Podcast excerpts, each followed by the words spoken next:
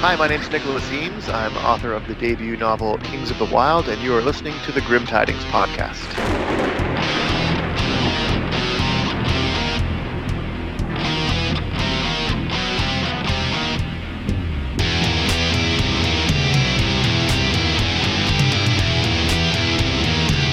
It's the Grim Tidings podcast. I'm Rob Matheny. And I'm Philip Overby. Today's guest was born in the desolate frozen wastelands of Ontario, Canada. Though he attended college to become an actor, he saw the fame and fortune one could procure from writing fantasy novels and quickly set out to do just that. His debut epic fantasy novel, Kings of the Wyld, dropped February 21st from the good folks at Orbit Books and features Clay Cooper and his band of ex mercenaries, a novel in which past guest Sebastien de Castell calls brazen fun with a rock and roll sensibility. His favorite month is October, rightfully so. He's a connoisseur of quality whiskey and black coffee, an avid gamer, and Skyping in today from his mom's house.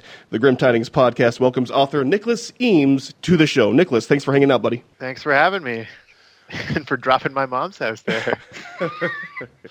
Can I tell you why I'm at my mom's house? Sure, sure. A, it's just quiet here, uh, but also I have my very first uh, book signing today in my hometown of Brighton, Ontario. Awesome. So it's a tiny yeah. hole in the wall book uh, bookstore, and uh, I'm gonna head there right after we're done here. So standing remotely, pretty cool. Yeah. Oh, have you been practicing your uh, your signature all day? Uh, I've been working on it. I did practice it a couple times before I signed my first books, but uh, but yeah, I've got something good. Got something nice. good. Nice, nice. So R. Scott Bakker, Steven Erikson, Sebastien de Castell, Michael R. Fletcher, and now you, Nicholas, yet another fantasy writer from Canada. What's with you people and your insatiable lust for fantasy? Yeah, I have no idea, but we sh- we sure make. Well, I don't want to include myself in there, but some pretty good fantasy authors. Most of my favorite fantasy authors are Canadian. Uh, as you said, a huge fan of De Castell, Steven Erikson, obviously. Uh, my favorite writer, Guy Gavriel Kay, uh, is Canadian. But yeah, no, it's pretty wild. Canada's representing for fantasy. Yeah, we really do. You guys like whiskey too. I'm finding that as well. Uh, yeah, yeah, we make some pretty good stuff, but I usually drink the Scottish stuff anyway. So. Oh, okay. That's yeah. Good. Or the American stuff. Really anything that's brown. And black, well, not everything. Black coffee too, huh? Yeah, yeah. Well, it was basically like I wanted to be a writer, so I forced myself to uh, drink the things that writers drink. So, made myself drink black coffee, made myself drink Scotch neat. So, can I not be an official writer because I drink like uh, caramel double, double, macchiatos all the time? That's correct. no. Damn it! You need to up your coffee game, Overby. Well, I've yeah. seen that uh, Patrick Rothfuss drinks white chocolate mochas. So, oh, that's classy for him. Yeah. So you are the author of Kings of the Wyld. It just dropped February 21st from the fabulous folks, our friends at Orbit Books. You got a book deal with them, so that's pretty awesome. This cover is fucking amazing. Me and uh, Phil are reading the book and enjoying the hell out of it. So we are glad to get you on the show today. For listeners who are not in the know, go ahead and tell us a little bit about Kings of the Wyld and why it's so awesome. Well, Kings of the Wyld uh, takes place in a setting where the mercenaries of the world, the world's kind of overrun with monsters, and the mercenaries uh, are treated like rock stars. They, they form groups of four or five men or women. They have bookers that act as managers to secure them gigs to slay this dragon or save this town or rescue this prince or princess. And then between those gigs, they drink and smoke and fuck everything that moves and generally act like hooligans.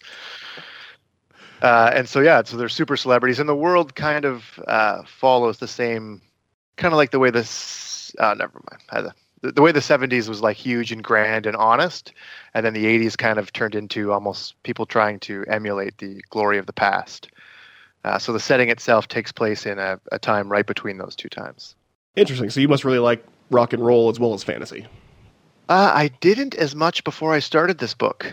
I kind of came up with the idea first. Uh, once again, uh, as far as things I knew I should like but didn't yet, 70s rock was among them. Uh, I have an uncle that that like all he listens to all day is that kind of stuff. So he kind of it was in the back of my head. Uh, but then I started listening to it pretty much nonstop for the entire year, and am now absolutely in love with it. That's pretty cool. You got uh, sweet blurbs from John Gwynne, KJ Parker, and past guest Sebastien de Castell, as we mentioned in your in- introduction. How cool is that to get some love from your literary contemporaries like that? Uh, it was pretty amazing. Pretty amazing. I mean, they um, you don't really expect any blurbs as a debut author, and so whenever one rolled in, I would just be absolutely floored and pretty pretty grateful for that. Get like a tattoo of Sebastien's. yeah, yeah, it was pretty nice. It's Sebastien actually name dropped you a while back and uh, mentioned your concept to us, and that got us really interested in it uh, even before it was released. And yeah. your your book is actually one of the few books I have pre-ordered from a debut author, uh, based on his recommendation. So, oh, I appreciate that. Well, yeah, Sebastien de Castell has been like he is the champion of my book. You'll find him in the acknowledgement section. Oh, okay, cool. Um, and the way the, I even got an agent was because of Sebastien de Castell. Because I used to work in a restaurant, and uh, and one day I was up at the front, probably flirting with the hostess, uh, and saw his name on the reservation list, saw de Castell, and thought, oh, I wonder if that's him. And I knew he lived in Vancouver, and I said, put him in my section. So he came in, and it was his wife's birthday, which I totally kiboshed. Uh, and I was like, So are you the fantasy author, Sebastien de Castell? And he's like, Yeah, I am. And apparently I was the first person to ever recognize him in public. Oh. And so that probably bought me some brownie points. uh, and as authors will do, I was like, I'm writing a book myself can I get you a drink?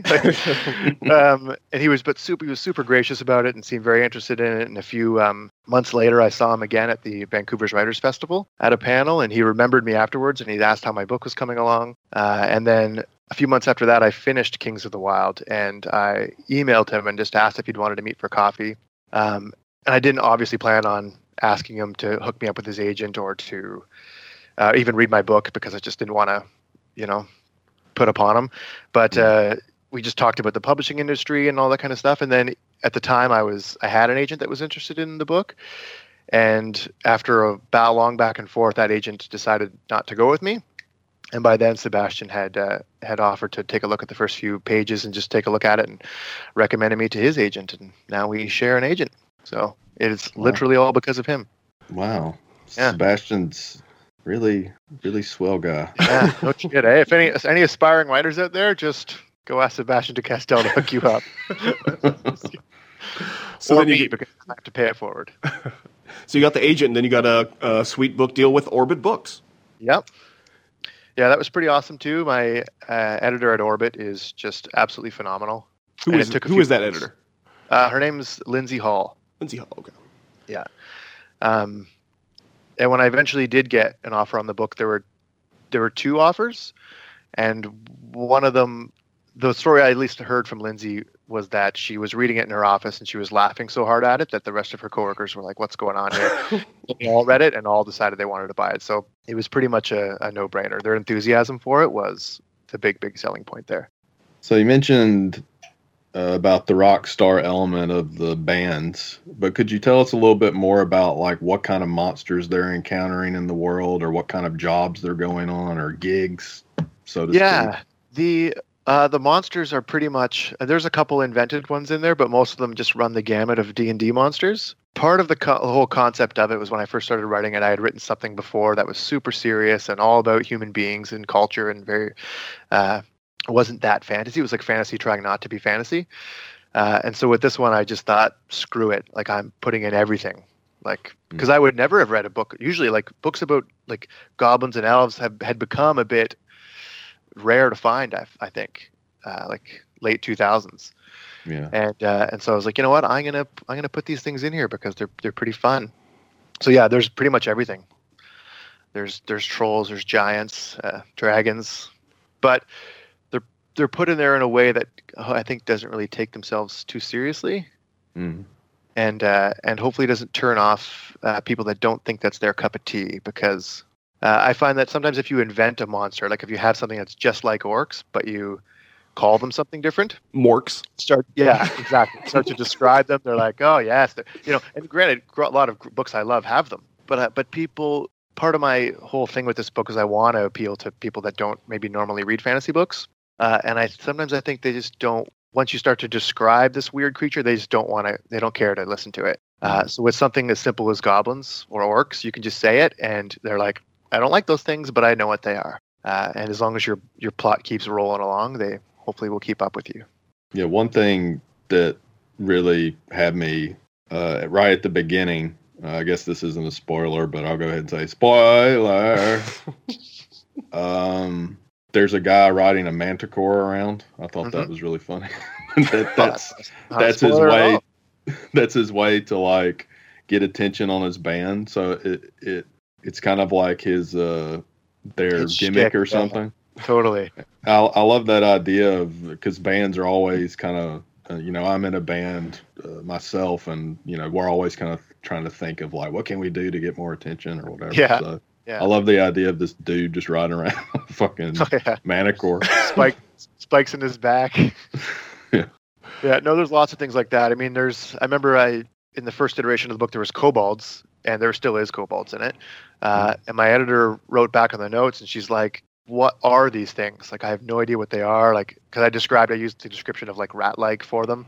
Mhm. And so she's like, "Are there rats there and kobolds and like all this stuff?" And I kind of took for granted that everybody knew what a kobold looked like. Uh, so I had to go look back and and reintroduce kobolds to the reader. So the book dropped February 21st. How has the release experience been for you so far? Has it been positive? Yeah, it's been ex- intensely positive. Like, uh, it's been great. I get pictures of uh, my friends holding the book in various bookstores from all over the country, and uh, and it's just general the reviews have been so so gracious so far. Every one of them pretty much takes my breath away and surprises the heck out of me, and I'm pretty grateful for them. I got a starred review in Publishers Weekly as well.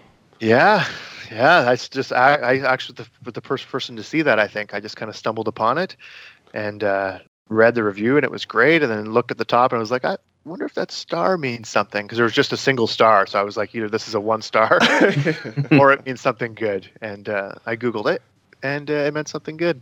So I was pretty honored by that. So starred review, book signing on the greatest podcast of all time. I mean, that's a pretty Yeah. fucking solid start for a book. release. Everything's everything's coming up Eames right about now. Yeah. I got fresh cookies at my mom's house. What more could I ask for? Oh. what kind of cookies? Oh, chocolate chip. Oh, okay. Chocolate chip. Yeah, they're pretty amazing. Didn't know if it'd be like talk m- maple or something for Canada. Okay, sorry. Go, Phil. Yeah. We're not that great. I want to talk a little bit about the cover because uh, the cover is done by a kick-ass artist named uh, Richard Anderson, who's also done some amazing covers for Victor Milan, Brian Staveley, Wesley Chu, Kameron Hurley, to name a few. How has this cover really uh, boosted your confidence as far as being a debut novelist to, to, to have someone that's worked with all these kind of names? Oh, so much. Uh, Richard Anderson was actually my like my favorite artist in the world before all this even happened. Uh, have you ever played the game Guild Wars 2 or heard of Guild Wars 2? Yeah, I've heard. Uh, it, yeah. Like I played the heck out of that game, and, and it's it's just covered in his art, um, and probably played it longer than I meant to because of his art. Hmm. uh, and then constantly, I'd find myself going into the bookstore and buying book covers that were that were his without really knowing who he was yet. And then, oddly enough, the day before I got the call saying I had a publishing contract, uh, I just happened to go to the bookstore buy bought Brian Staveley's first book and Kameron Hurley's Mirror Empire book and brought them home and was looking at them and I'm like, these look really similar and they look really similar to Guild Wars 2. I might have a thing for this guy. And so when it came time to like talk about the cover art, like authors get no say for the most part in their covers. And I knew that going in. Um, and we ended up actually haggling over the title of the book as well for a long time. Uh, it was originally just called The Band. Um, but I think my uh, editor knew I'm pretty wary of fantasy book covers. Sometimes I feel that they shoot themselves in the foot before the person can even read them. Uh, especially as a fan of people who are books that appeal to a broader audience, and so sometimes you just put a screaming wizard on the cover, and people are just like, "No, I just don't want to. I just don't want to read that." uh, some people really love it, but in general, which is in Canada, we tend to get like landscapes and things like that as our covers. So Oh, okay. um, but anyways, one day she just called me out of the blue, and uh, she knew I had a thing for Richard Anderson, and she called me and she said, "Just to let you know, we've got Richard Anderson to do all three of your book covers." And I just, Just I let myself a little cry. Had myself a little cry. uh, but honestly, that date was like probably as exciting for me as the day I first got a book deal. Like I was so excited about it. Uh, just knowing that the front of my book would, without even seeing it, uh, I would be as proud of it as I as I was of what was inside. And they also said they had they never had an author as excited about it before, so they let me write a personal email to Richard Anderson. Oh, wow. Uh, and now we're like Instagram buddies. He follows me on Instagram and likes pictures of my coffees and stuff. It's pretty surreal. That's awesome. Yeah, that cover is, is pretty fucking solid. I would wear like a T-shirt or whatever if that design is is pretty impressive. Yeah, it So- blows me away, and even the lettering too. Uh, first, when Orbit first picked up the book, my editor like the the music references in the book pretty much went mostly over her head, and uh, and that goes for a couple of the other people that read the book. So I was happy that they finally kind of embraced the music because everyone seemed at the beginning to want to steer me away from it, and uh, and then ultimately I sent my editor uh, that playlist uh, that's on my website, and and uh, she kind of just maybe just realized how important it was to the foundation of the book itself. So seeing that on the cover and seeing taglines like "the boys are back in town" really shows me that they've embraced the theme of it. Yeah, that's great. I think uh, I think the soundtrack idea on your website's uh, really interesting idea. I don't see a lot of authors do that. So, you know, as uh, for for people don't know don't know, you can go to uh, his website, which is nicholaseames.com. Is that right? Uh, yeah, there's, so there's a soundtrack there, uh, and I tried to. I mean, it's pretty broad. You can you can not listen to music at all, or you can just throw on a general 70s playlist and probably have a pretty good time. My brother has his own separate playlist for this book, but I put a little asterisk besides certain songs that were intensely important to, to, to various scenes. Some of them I was just totally stuck on what to write, and I had written a different way, and then I would walk to work and listen to, say, ZZ Top's La Grange, and then have the whole scene out in my head and go home and write it. What would you say are your top three rock songs of all time? What are were the ones that? Uh, that's a tough call. I'm a huge fan of Rod Stewart. Always was. It was my first concert. Who is it? enough. yeah, I know. But my first Rod Stewart concert was like me, two buddies, and then about thirty thousand women yeah. and Rod. Um, And Rod. yeah, it was pretty amazing. I my only like actual um, superstition in all of life is that whenever you hear a Rod Stewart song, you're in the right place at the right time. you're in the grocery store or getting a weird haircut, and you're like, I'm not sure about this, and then Nagy makes it on, and you're like, okay, all Okay. right, this is cool. Bangs, it is. What if you're like taking a shit and then you hear Rod Stewart? yeah, that means you're supposed to be there. It means somewhere if you were somewhere else, you have the piano dropped on your head. And I even, funnily enough, I even heard Rod Stewart uh, when I knew this. My agent had a copy of this book, and I was going home to Ontario, and I was sitting in the airport, and Rod Stewart came on, and I'm like, huh, maybe something's good going to come on this trip. And I was home uh, here in Ontario. I used to live in Vancouver, uh, and I was home in the in the car with my mom when I got the email. Something about Sebastien de Castell and Rod Stewart. Just Yeah, pretty much, pretty much. Make the stars align, those two. Yeah, but back to your original questions. Uh, Led Zeppelin, favorite band Okay. or song? you said? uh, Yeah, we'll go. much We'll go band. Yeah. anything by Led Zeppelin is Okay. pretty awesome. Um, uh, I'm a big fan of big fan of U2 actually as well. But Bono was also awesome. Yes. yeah. I've listened to a little bit of them for the second book as well. Uh, so, did you get a three book deal with Orbit? You got a trilogy signed up for, or Yeah, yeah, it's a three book deal, um, and yeah, they're going to be all standalone novels though. how's book two coming along? pretty good. Uh, it has slowed down around the whole publication time. I don't know. There's I'm just kind of distracted a lot these days, obviously, and uh, and then part of it is having this book come out that is super polished when you're in the middle of a giant piece of shit. Not that it's shitty, but uh, when you're in the middle of a book that's like you know got all kinds of loose ends and parts that you know are going to be carved out or changed. Uh, so when a when you have a book comes out, especially maybe your first, uh, that is in a polished state, it's it's daunting a little bit. So I found myself kind of going over what I've written already and being like, is this good enough? Is this good enough? And when is book two expected to drop? Uh, I'm guessing it'll be about a year from now or so. It's uh, the first draft is due in April, um, and then it'll probably take some revisions after that. But yeah, I'm guessing around next year. I think for a lot of first-time authors, they usually like to put out a book a year and get uh, some shelves, fill up some shelf, shelf space. And are you doing any, the- any other side writing, like short stories or anything like that, or are you just strictly on the novel right now? No, just on the novel right now. I'm a pretty slow writer compared to a lot of people. Like I know even Sebastien, he'll he'll sit down in a couple hours and pump out 2,500 words, uh, whereas I can write for a whole day. Like I think my biggest day ever maybe was 1,600 words, and that was 15 hours of nonstop writing. So I'm a pretty slow writer. So In Kings of the Wyld, it's focused on the Heartwyld area, correct? Mm. So the other books, will those be focused in different areas or will it be the same kind of area of the world? well, book two does. Uh, yeah, so far they don't go to the Heartwyld at all. It, it, yeah, it takes place in a different part of the world. It would be a shame to make up the entire world and not go anywhere else ever. Yeah. but there will definitely be a return to the Heartwyld in book three for sure. I've got some pretty cool ideas for that. But I mean, I definitely won't explore the entire world in the course of three books, that's for sure. So maybe there'll be more. I always thought that because this book is about uh, the band being have done all their crazy shit in their past, uh, that'd be pretty fun to write maybe a prequel or a book that takes place and tells about all the things you've kind of heard uh, snippets about in the Kings of the Wyld. Do we usually talk maybe. with authors about um, marketing and promotion on the show as it's a critical part of an author's um, job these days because you know publishers don't get the word out like they used to. So, what is your philosophy that you've taken on, uh, Nicholas, for uh, promoting yourself and your book uh, with this release? when I listening to your podcast, actually, when I heard Michael Fletcher talk about having his book deal and you know the publisher being on him about sales, uh, was a huge wake up call for me. And I thought like like I because I would have assumed the exact same thing that he did that the publisher kind of took care of the most of it for the most part. Um, but yeah, definitely uh, listening to him talk about his experience has taught me some things about just being active in the community. And a lot of my favorite writers are active in the community, and that's how I've heard about them or decide to read their books. I've I've followed people on Twitter that whose books I haven't read, but who I will eventually read no matter what, just because they're cool people. So uh, I think interacting with people and just generally having your face out there and and just commenting on other things and just yeah, just being a part of the community can help a lot. And it, and it helps you find things to read and and be influenced by. What kind of communities do you usually hang out in? Are you are you more of a Twitter person or a Facebook person, or uh, there are forums you visit like Reddit or anything like that?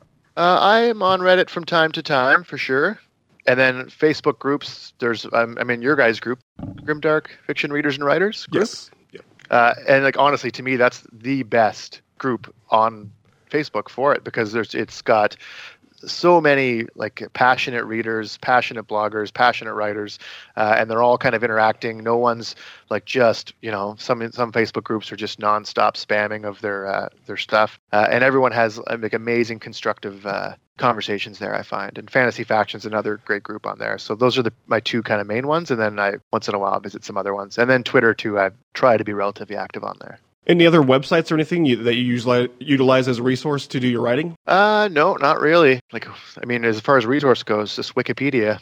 Gotcha. Every time I write about a boat, I need to learn about boats again. And you mentioned Guy Gavriel Kay being a big influence uh, in your writing. What about GGK's writing uh, appeals to you so much? Probably just the prose. His the way he structures sentences uh, is just beautiful, and he's the first author that ever made me cry while reading a book. Uh, and it was a tough feat because I picked up one of his books. The first time I ever read one of his books, it was for a school project, and I grabbed the third of his trilogy, which obviously you should never start with the third of a trilogy.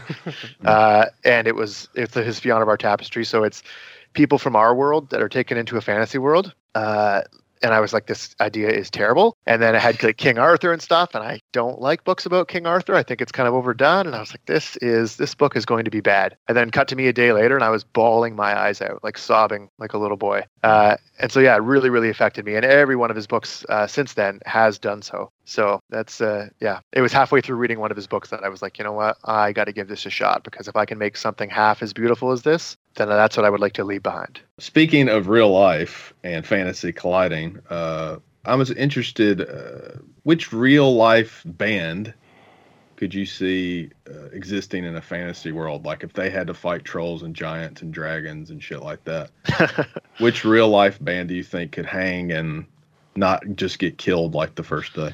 Well, I was going to say I would love to see uh, Maroon Five or One Direction go up against a, a dragon or a couple of trolls and just get slaughtered and torn limb from limb. But I think probably Led Zeppelin is the almost obvious answer there because yeah, not only are they just generally badass like every one of them, but they they I mean they wrote their lyrics are literally like just pages out of Tolkien books, so Yeah, they know their way around. I think. they can navigate the Yeah, the dangerous frontier. they'd be they'd be drinking with them, and yeah, it'd be great.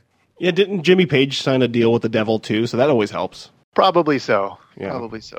Jimmy Page would be like a necromancer or something. Hell yeah. He'd He be some really like would. evil priest or s- like Well, there's a there's a, one of their up thing. videos is uh like maybe live at Madison Square Garden or something like that. It's in it's on YouTube. You can find it and and during it he has a crazy long ass guitar solo and in the middle of it is a video montage of him climbing like a cliff and then meeting a wizard at the top and the wizard turns into him and it's just really fucked up That's awesome. but amazing. yeah.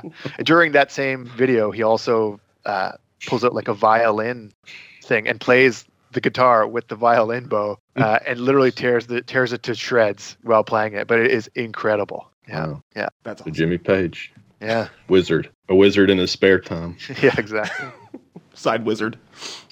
Side wizard. Hashtag side wizard. Should we do our little fantasy rock band game bit Yes. thing? Let's do that. Okay. With author Nicholas Eames, author of Kings of the Wyld, available now on Amazon and bookstores everywhere. Yes. Let's do it is that. It is available everywhere. everywhere. I think people should buy it. Yeah, Yeah, it actually, came, I- out, came out early everywhere too. Oh yeah, I saw that where you posted it came out early a couple of places. Yeah, it was early in everywhere really, but that's all right. Yeah, uh, I I just wanted to give my stamp of approval on this book. Uh, it is very great, and I'm enjoying it so far. It's fun, fun fantasy with lots of uh, good things coming up. I'm sure. Like I'm still at the very beginning because it just came out, but yeah, I'm really really liking it so far. It has a good vibe. Uh, me me and Rob are fans of fantasy that uh, kind of just gets you right in there, just squeezes you right in there. Yeah. And it's kind of like that. It just gets you right in the story, and we dig that kind of stuff here on the Grim Tidings podcast. Well, I appreciate you saying so. It means a lot. So uh, we're gonna do a game with you. All right. Would you like to play a game? I need to do my Saul voice. Click. Would And you that- like to play a game? Nicholas Eames, I would you, love you have play a treated your life with No, sorry. That was pretty good, though, Phil. Yeah, that, That was creepy. Practice makes perfect. So the idea of this game is similar to our roll one up game that we play sometimes. That is not related to drug use whatsoever. It's related to rolling up characters. Uh, this time we're going to have Nicholas put together a band of characters from various fantasy and sci-fi worlds to make up the most awesome rock band of all time. So these are characters that you would see in various books, movies, comics, whatever and they're going to make up a band, a rock band. Yeah, one hell of a band. hmm So let's get started with the lead vocalist of the band. Who from all of the great speculative fiction of the world would you have as your lead vocalist? Well, for lead vocals, I'm going to throw in uh, someone from a book I read pretty recently. Uh, Nettie Lonesome from Wake of Vultures. Have you read that book? Oh, we uh we talked to Yeah, uh, Delilah S. Dawson. yeah yeah She, she writes under Lila Bowen for that book, but uh, her main character, Nettie Lonesome, is pretty badass. And so I'm going to go with a screeching, screaming Nettie Lonesome on lead vocals. Very cool. Yeah. Okay. Then how about uh, lead guitarist who's going to be shredding shredding the shit out of the guitar with a violin bow like Jimmy Page? Let's go with uh, Kvothe from Name of the Wind because yeah, you need you need the sound of water burbling over rocks. He's your man. Okay, how about rhythm guitarist? Okay, this is going to be someone who's just awesome with a sword. I'm going to go with Ringil Eskiath from I think that's his last name from Richard Morgan's books, Oh yeah, yeah, Land Uh, Superheroes, yeah. Cold yeah, I love- I love that character. He's uh, yeah, pretty cool. yeah, he's pretty badass. He like people kind of make fun of him and kick him when he's down, and then he just whoops their ass. So let's go with him on rhythm guitar, handy with the sword. That one. All right, Rob, do you want to handle the uh, remaining ones? Yeah, let's let's try. it. Who's going to play the bass guitar? Who's going to pluck the pluck the four stringer? Uh, well, that's pretty. That's Carso Karsa Orlong, obviously. I think having a giant, uh, whatever the heck he is, playing bass guitar would be pretty cool. Fuck Just yeah! Sitting there strumming along, yeah. And if somebody comes on stage, he bashes it over their head. Keyboards. Who would play keyboards in this fantasy band? Galadriel from Lord of the Rings. Oh hell She's- yeah! she's got that ethereal sound that you want for a keyboardist. She'll be in there in the back, yeah. This is a fucking. and then band and so then and then she can like just go nuts like when it's a keyboard solo she could turn into like crazy should i take the ring from you galadriel Like, am i not am i not beautiful or whatever yeah it's gonna be good yeah, That made me shit my pants in the movie. by the way. I was like, "Jeez, what the fuck happened there?" Well, you generally just have incontinence problems anyway, but especially during. I that do like talking about shit a lot, way too much in public forums. i put on my lord of the rings diapers yeah, there you go. And then to round out this uh, this band, I think we should give a name to the band too. But uh, who would be the drummer? Who would play the sticks for this uh, ensemble? i'm gonna go with i don't even know how you pronounce his name but jean or jean from Locke Lamora Oh, okay. Right because he uses those double axes the wicked sisters so he'd be pretty handy be pretty handy on drums, I think. Uh, and similar to my own book, the the drummer, the guy who represents the drummer in the band, has two knives, wields two knives. So, yeah, Phil's a Is this drummer a- too. Is his name Skull Drummer? Is that the guy's name? Or Yeah. something? yeah. And on the, on the soundtrack, every a lot of the characters kind of have their own song, and his song and his scene in the book. There's a scene in the book where he kind of like fights by himself for a little bit, and uh, Led Zeppelin's "Moby Dick" was the song for that. I just it's a the 30 minute drum solo. I just put it on and wrote and wrote and wrote and wrote. And then Badass. one more person uh, guest guest appearance for this band, Drit Stewart and on the Triangle, Oh, Oh. and maybe like the chimes that you you ring the thing across. Chimes. and then his panther could jump out. totally, His panther could jump through the triangle. oh, genius, flaming Like a triangle. Flaming triangle of Flaming doom, right? triangle. Ding the flaming triangle with a scimitar. Not to get your mind out of the gutter. Uh, what would we? What would you name this band? What would be the name of this group?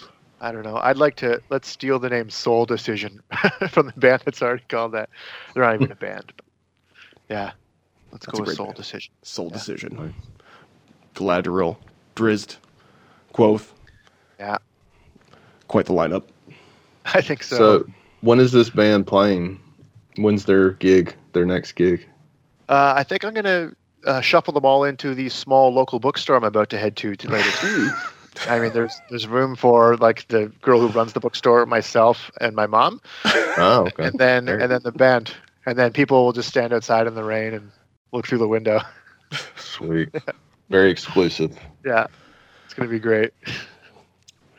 Well, that is our fantasy rock band game. That was fun. We'll have to Yeah. try that again sometime, Philip. Indeed.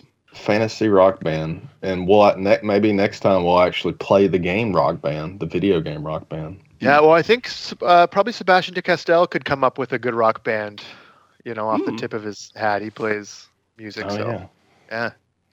he plays the piccolo whistle. Pretty What was at it called? What's it The called? Celtic whistle. Celtic whistle, yeah.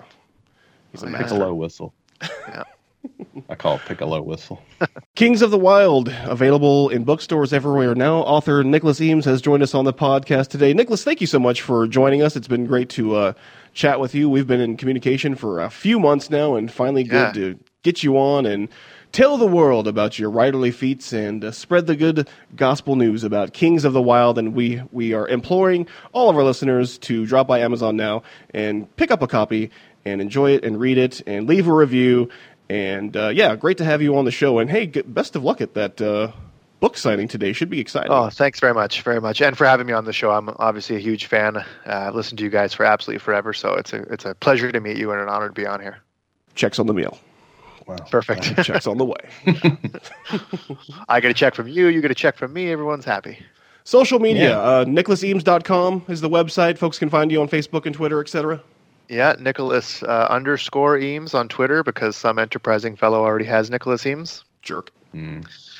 Uh, and yeah, I'm on Facebook too. And yeah, feel free to chat if anyone has any questions or things about the book or says, hey, I got this reference, then yeah, feel free to hit me up. Rod Stewart, Sebastien de Castell, and Nicholas Eames. all amazing individuals. Perfect company. We're on Facebook.com slash The Grim Tidings Podcast. We have our website now, TheGrimTidingsPodcast.com. We've got Grimspirations forthcoming for you, uh, blog posts highlighting some of the inspirational fantasy authors in the genre. Uh, we're going to have guest blog posts and all sorts of cool stuff. Uh, on Twitter, at Grimdark Fiction. You can uh, find us there as well. Uh, Facebook group, Grimdark Fiction. Readers and writers, be sure to d- join the 2,700 plus writerly individuals commiserating daily, talking grimdark and all sorts of fun fantasy stuff. We talk about we we dork out over there. It's it's fun, so folks should, should definitely drop by. Nicholas is a member, Philip is a member, and we we have fun over there. But uh, it's yet another episode of the Grim Tidings podcast. Uh, Philip, thanks for joining us here today. Uh, it's a pleasure as usual. Yeah, I always like talking to you, Rob. You're my favorite guy. Doesn't suck. Do you guys want me to leave you two alone? I yeah, you probably Uh, should Yeah. give us a moment here and then. No, it's uh yeah, it's always good to talk to you and we're we're gonna have some more cool guests, so keep an eye on the podcasts, whatever it's called. Subscribe Radar. on the iTunes. Yeah. Until next time, stay grim, stay, stay dark, stay true. Peace out.